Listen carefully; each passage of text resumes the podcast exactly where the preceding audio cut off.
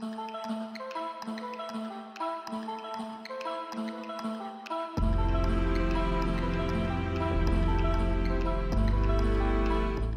Prendre soin de ton corps pour que ton âme ait envie d'y rester, ainsi parlait Mahatma Gandhi. Bienvenue dans Pur et Sensé, votre podcast Bien-être et Santé qui va vous donner justement envie d'habiter votre corps pendant très longtemps. Je suis Véronique Mounier, pharmacien et micronutritionniste et je suis ravie de vous accueillir pour ce troisième épisode de notre série consacrée à la santé naturelle.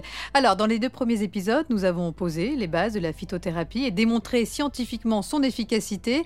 Et dans ce troisième épisode, nous allons voir comment la santé naturelle peut être un formidable outil de prévention, associé bien sûr à une très bonne hygiène de vie. Après ces deux années de pandémie, hein, nous avons tous compris qu'il fallait mieux prévenir que guérir.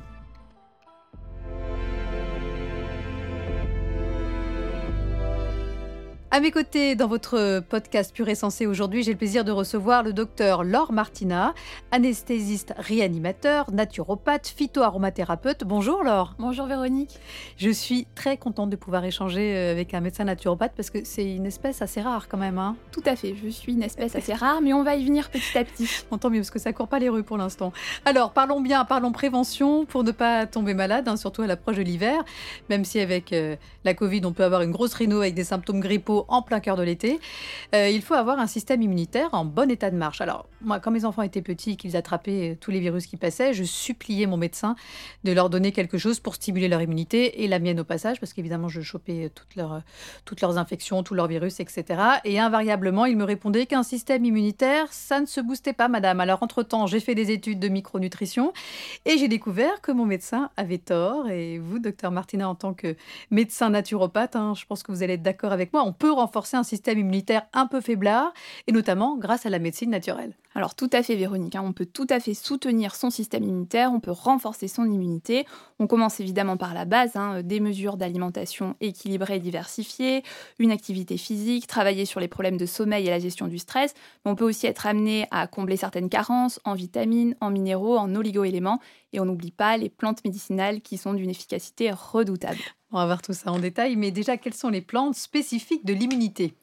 Alors, parmi les plantes qui sont plus ou moins spécifiques de l'immunité, et là je fais un petit aparté, hein, je dis plus ou moins parce que, ben, comme vous le savez très bien, Véronique, les médicaments, c'est en général un principe actif avec une action, alors que pour les plantes, elles sont constituées d'une multitude de molécules et donc elles ont plusieurs actions et plusieurs propriétés. Mhm. Alors, concernant l'immunité, on a la grande famille des plantes adaptogènes que vous devez connaître probablement.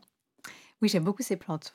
Moi, je vais utiliser la rhodiole, l'échinacée aussi, qui est une plante adaptogène. Mais adaptogène, ça veut dire quoi exactement? À quoi ces plantes vont-elles s'adapter? Alors, les plantes adaptogènes, c'est une grande famille qui sont des plantes qui renforcent nos mécanismes de résistance et qui permettent de contrebalancer les effets du stress. C'est pour ça qu'elles sont très intéressantes pour conserver une bonne santé et soutenir notre immunité.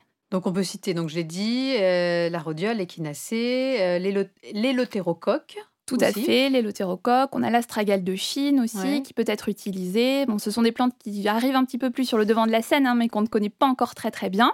Et qui viennent euh, surtout de l'étranger. Alors, est-ce qu'il y a des, plantes qu'on peut trouver en France et qui vont être utiles pour notre immunité? Tout à fait. On a aussi des plantes bien de chez nous, comme le thym par exemple. moi, j'utilise le thym dans la cuisine. Oui, moi aussi. Mais euh, pas pour garder la forme. Oui, alors, si, eh bien justement, le thym permet de garder la forme. Je viens d'apprendre que le président du Conseil, euh, Premier ministre, pardon, M. Mauroy, était hospitalisé pour une histoire pulmonaire. Si on lui avait donné du thym il y a trois semaines, peut-être qu'il se porterait mieux, parce que le thym est un antibiotique, un bactéricide puissant. C'est une des plantes bonnes à tout. Il est fréquent dans nos jardins. On a aussi le sureau que vous pouvez facilement rencontrer au cours de balades pour ceux qui se promènent un petit peu et qui sont des plantes très efficaces et aussi. les fleurs de sureau, on peut l'utiliser euh, chez les enfants surtout. Hein. Tout à fait. on peut utiliser les fleurs chez les enfants et surtout on peut préparer des sirops absolument délicieux avec les baies de sureau et ça chez les enfants ça marche encore mieux que les fleurs. Alors quels sont les, mécanismes d'action de ces plantes sur le système immunitaire? Voilà comment ça marche? Comment ces plantes vont-elles euh, stimuler, moduler notre système immunitaire? Alors ces plantes elles stimulent notre immunité parce que par exemple elles vont favoriser la prolifération, la synthèse de certaines cellules de l'immunité qu'on appelle les globules blancs, hein, qui finalement sont un peu les petits soldats, puisque le système immunitaire, c'est un peu notre armée intérieure.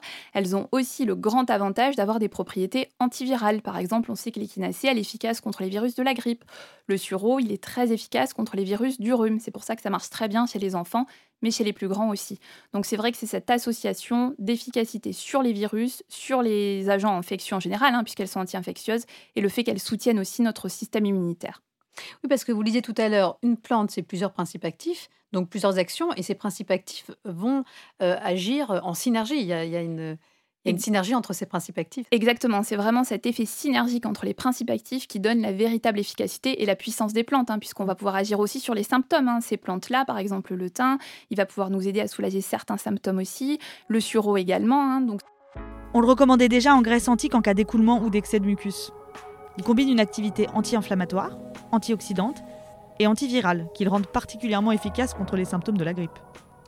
C'est vrai qu'on a une action très très complète à la différence des médicaments et c'est très efficace dans ces petits mots du quotidien, les petites infections comme les rhumes, etc.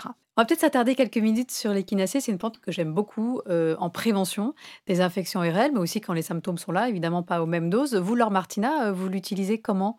L'échinacée, c'est une plante que j'affectionne particulièrement. Ah bon, on est deux, ça tombe bien. Voilà. Et je l'utilise. sûre. Je l'utilise beaucoup en cas d'infection euh, active, un petit peu moins en prévention. Moi, c'est plutôt sur les infections euh, actives, hein, les infections aiguës. Et après, par contre, en prévention, celle que j'aime beaucoup, ça va être plutôt l'astragale de Chine.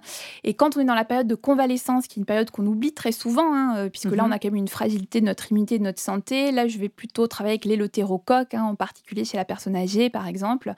donc, on a quand même toutes ces plantes, échinacée, le thérocoque, astragale, rhodiola aussi, quand on a cette fatigue psychique, hein, par exemple, là, elle va vraiment soutenir notre immunité à ce moment-là. On peut vraiment personnaliser l'approche. Oui, alors faisons bien la différence entre prévention, voilà, on renforce notre système immunitaire, on n'a pas encore de symptômes, et, euh, l'infection active, où là, effectivement, on est agressé par un virus et, euh, on peut avoir différents symptômes, euh, rhume, nez qui coule, mal de gorge, etc. Hein. Tout à fait, c'est exactement ça. Et puis, euh, certaines plantes, euh, l'or, ont été pointées du doigt par euh, l'ANSM, notamment celles qui vont stimuler le système immunitaire, comme l'échinacée ou la griffe de chat. alors, pourquoi serait-elle dangereuse en cas de Covid? Parce que c'est une période pendant laquelle nous avons plus que jamais besoin de soutenir notre système immunitaire. Oui, alors la NSM, elle avait émis ses recommandations surtout par principe de précaution. Hein. Qu'est-ce mmh qu'elle s'était aperçue qu'il y avait des patients qui faisaient des formes très graves de Covid parce qu'ils avaient pris des médicaments anti-inflammatoires non stéroïdiens, les fameux AINS qui sont mmh disponibles sans ordonnance. Ces AINS, ils dépriment notre système immunitaire puisqu'ils sont anti-inflammatoires, donc ils vont lutter contre l'inflammation. Et l'inflammation, c'est censé être une réponse normale à une infection. Donc c'est pour ça que les patients avaient fait des formes graves de Covid. Donc la NSM s'est dit, bah alors les médicaments qui dépriment le système immunitaire, ils sont des facteurs favorisants de formes graves. Qu'est-ce qui se passe avec les plantes? Entre nous, ça a au moins eu le mérite de mettre en avant que les plantes avaient une efficacité anti-inflammatoire.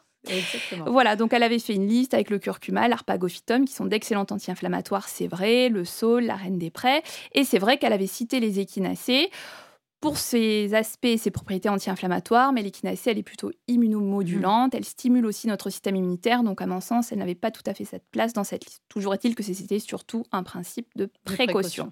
Quelles sont les précautions de façon générale à prendre avec ces plantes qui stimulent notre immunité? Est-ce qu'on peut les donner voilà, sans risque chez les enfants, chez les femmes enceintes? Oui, alors là, on en revient au principe de base qui fait que ce n'est pas parce que c'est naturel que mmh c'est sans danger. Hein, donc, il faut les utiliser à bon escient avec certaines précautions. Évidemment, en cas d'allergie, on ne les utilise pas. Sur des terrains un peu particuliers comme la femme enceinte, allaitante, on ne les utilise pas. Chez l'enfant, il faut un avis médical hein, d'un praticien bien formé à la, à la phytothérapie avant de les utiliser. Et puis aussi, on est très précautionneux sur certains terrains comme les personnes qui souffrent de maladies auto-immunes, où là, justement, on va avoir envie de ne pas surstimuler l'immunité. Alors, quand les premiers symptômes d'un rhume ou d'une autre affection ORL surgissent, on peut avoir recours à certaines huiles essentielles pour limiter euh, leur développement euh, ou accélérer la guérison. Alors, moi, je, l'ai déjà dit dans un épisode précédent, mais euh, mon chouchou, enfin, en tout cas, mon, huile essentielle préférée, c'est vraiment le Ravinsara. Voilà, je vais mettre quelques gouttes sur le poignet quand je sens que j'ai une équipe ou qu'il y a beaucoup de gens enrhumés autour de moi. quelles sont pour vous les plantes voilà, les plus efficaces, enfin, en tout cas les huiles essentielles les plus efficaces à utiliser euh, euh, en cas de, de, problème ORL alors, les huiles essentielles qui sont très efficaces, on va retrouver le Ravinsara, le titri, on a aussi la lavande officinale qui est peu souvent associée à la problématique des infections, alors que pourtant elle est très efficace. En plus, c'est une huile essentielle qui est très sécuritaire, très facile d'emploi, en mhm. particulier chez les enfants.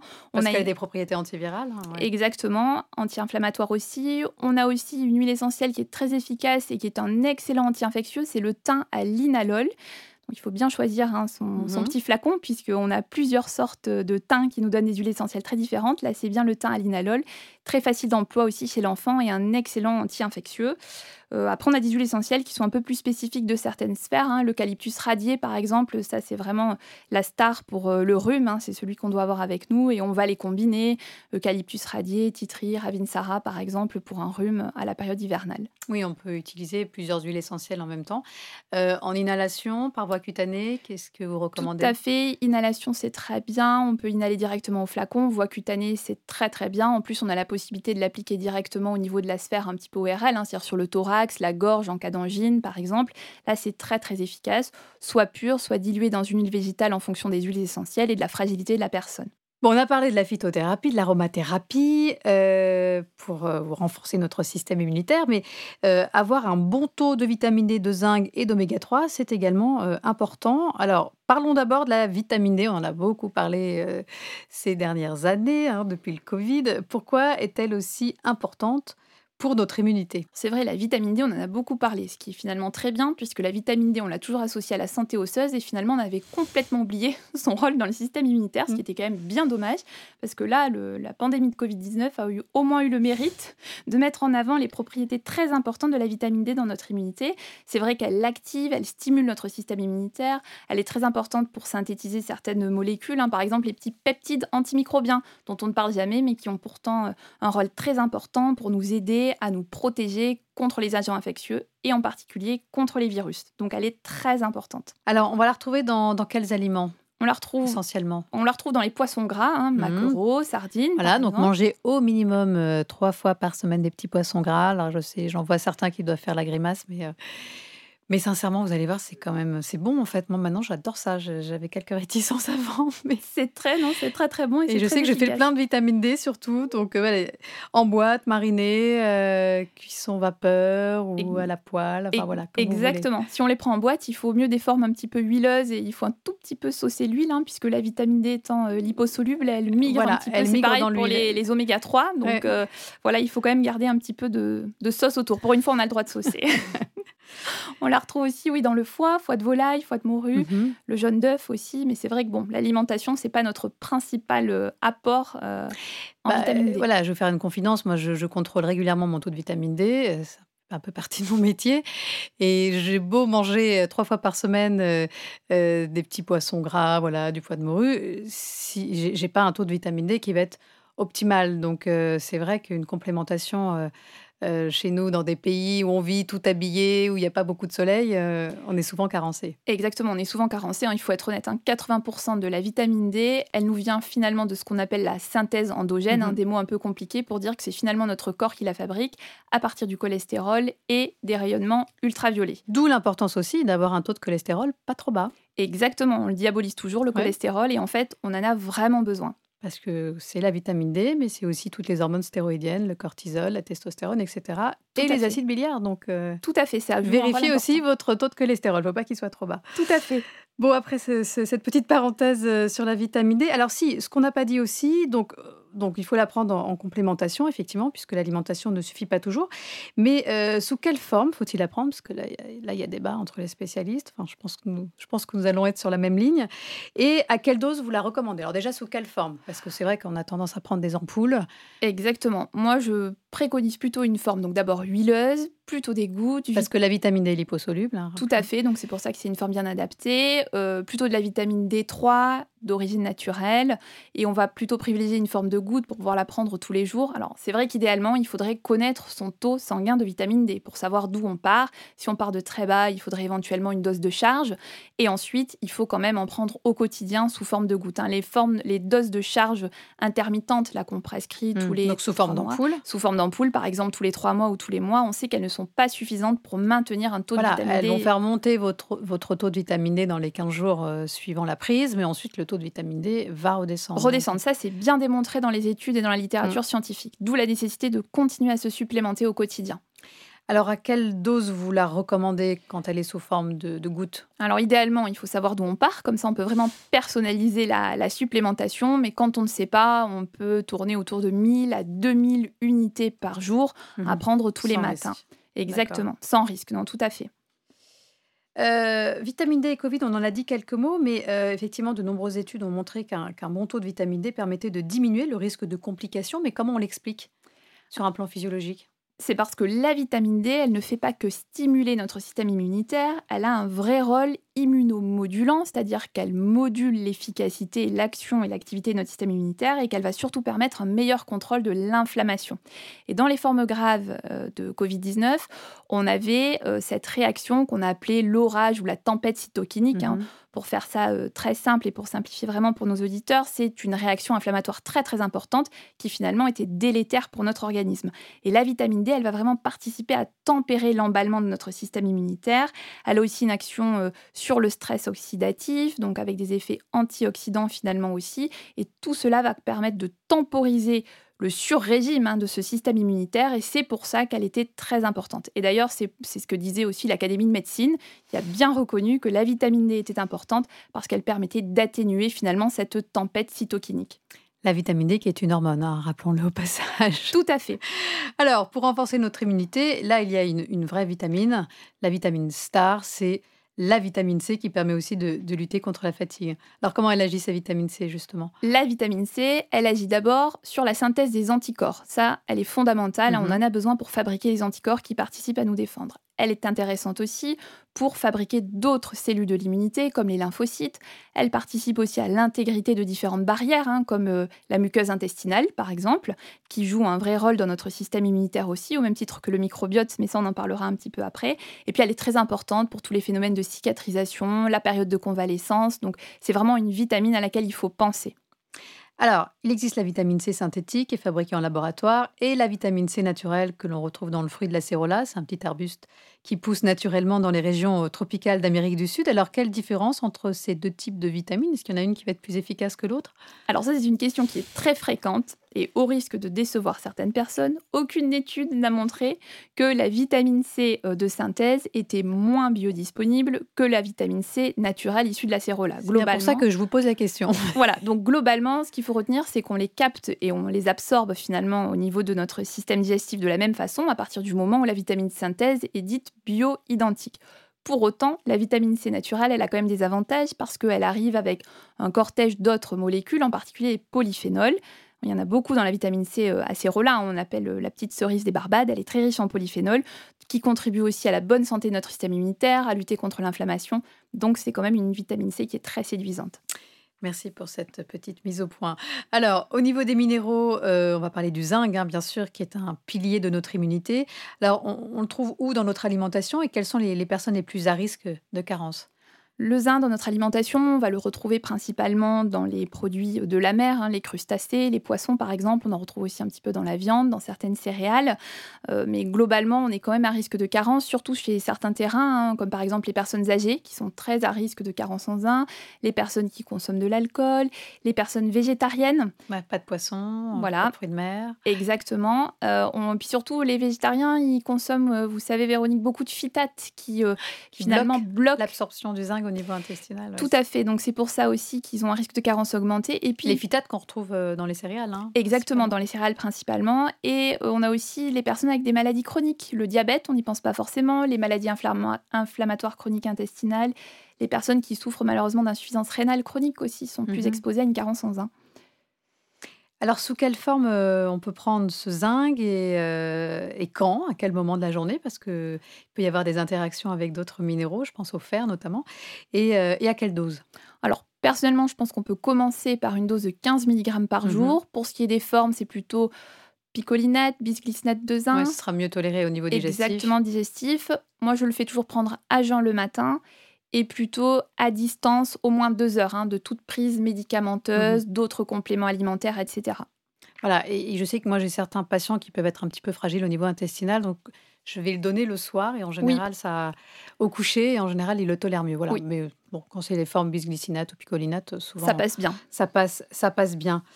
Bon, et puis on ne peut pas parler immunité sans parler oméga 3. Hein. C'est tout à fait. Les oméga 3, surtout qu'on en manque tous, hein, euh, puisque euh, finalement, dans notre alimentation, on a plutôt tendance à apporter euh, ce qu'on appelle les oméga 6, hein, que vous connaissez très bien, Véronique, en micronutrition, qui sont plutôt, on les présente toujours comme étant toujours un peu pro-inflammatoires, alors que les oméga 3 sont vraiment les grands anti-inflammatoires avec des effets immunomodulants. Ils jouent un rôle donc très très important pour réguler notre système immunitaire et tempérer un petit peu son emballement. Et le souci, c'est de les trouver dans l'alimentation.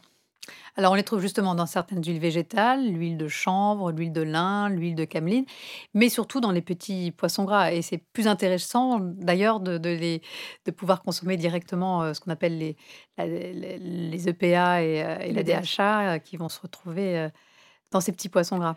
Tout à fait. Il vaut mieux privilégier les sources de produits de la mer, hein, mmh maquereaux, sardines, mmh comme on l'a très bien dit. Mais on peut aussi s'appuyer sur des sources végétales, hein, une petite collation, une petite poignée de noix, et on fait le plein d'oméga 3. Alors, autre pilier important de notre immunité, c'est notre microbiote. Hein. Notre barrière intestinale est effectivement la première ligne de défense contre les virus, les bactéries et les autres toxiques. Et si cette barrière euh, s'inflamme, hein, parce que nous mangeons mal, trop vite, et en particulier des aliments qui ne nous conviennent pas, parce que trop de stress aussi, trop de sucre ou trop d'alcool ou trop d'antibiotiques, eh bien nos intestins deviennent euh, de vrais passoires et laissent euh, tout passer. Exactement. Et, les virus en particulier. Tout à fait. Et c'est le très grand problème, hein, puisque on sait que l'intestin, la muqueuse intestinale, le microbiote jouent tous un rôle absolument majeur et fondamental dans le bon équilibre de notre système immunitaire et qu'il faut absolument en prendre soin. Moi, je le présente toujours comme un jardin, hein, le microbiote intestinal. On peut avoir un très très beau jardin où on peut avoir ce qui ressemble à une décharge et ça, on veut surtout pas. Donc, il va falloir en prendre soin. Voilà, donc cultiver. Euh, ce terreau euh, qui nous est donné euh, à la naissance. Exactement, ce jardin intérieur, ça va être avec des bons choix alimentaires. Hein. Il ne faut pas oublier que les bactéries amies, bah, c'est comme des petits animaux, il va falloir les nourrir. Et là, on va leur apporter des fibres prébiotiques qu'on va trouver donc dans les légumes, les fruits, les céréales complètes, par exemple, qui vont véritablement nourrir la flore intestinale, mais qui vont aussi permettre à la flore intestinale, donc à nos petites bactéries, hein, de synthétiser des petits acides gras qui vont être bénéfiques pour la bonne santé de notre muqueuse intestinale, par exemple. Alors, je suis sûre qu'il y en a qui se posent la question. Vous avez parlé prébiotiques, mais les probiotiques, est-ce que quand on ingère des probiotiques, quand on prend des probiotiques sous forme de gélules ou tout ce que vous voulez, est-ce que ça va nous permettre euh, euh, d'implanter dans notre microbiote de nouvelles souches? On est bien d'accord? Ce n'est pas le cas. Ce n'est pas le cas, ça permet d'aider à réensemencer un petit peu la flore intestinale ou le microbiote, hein, pour l'appeler autrement, quand il a été abîmé. Ça peut être intéressant dans certaines situations, on a parlé des antibiotiques, c'est aussi le cas par exemple des patients qui prennent des anti-inflammatoires au long cours, des patients qui prennent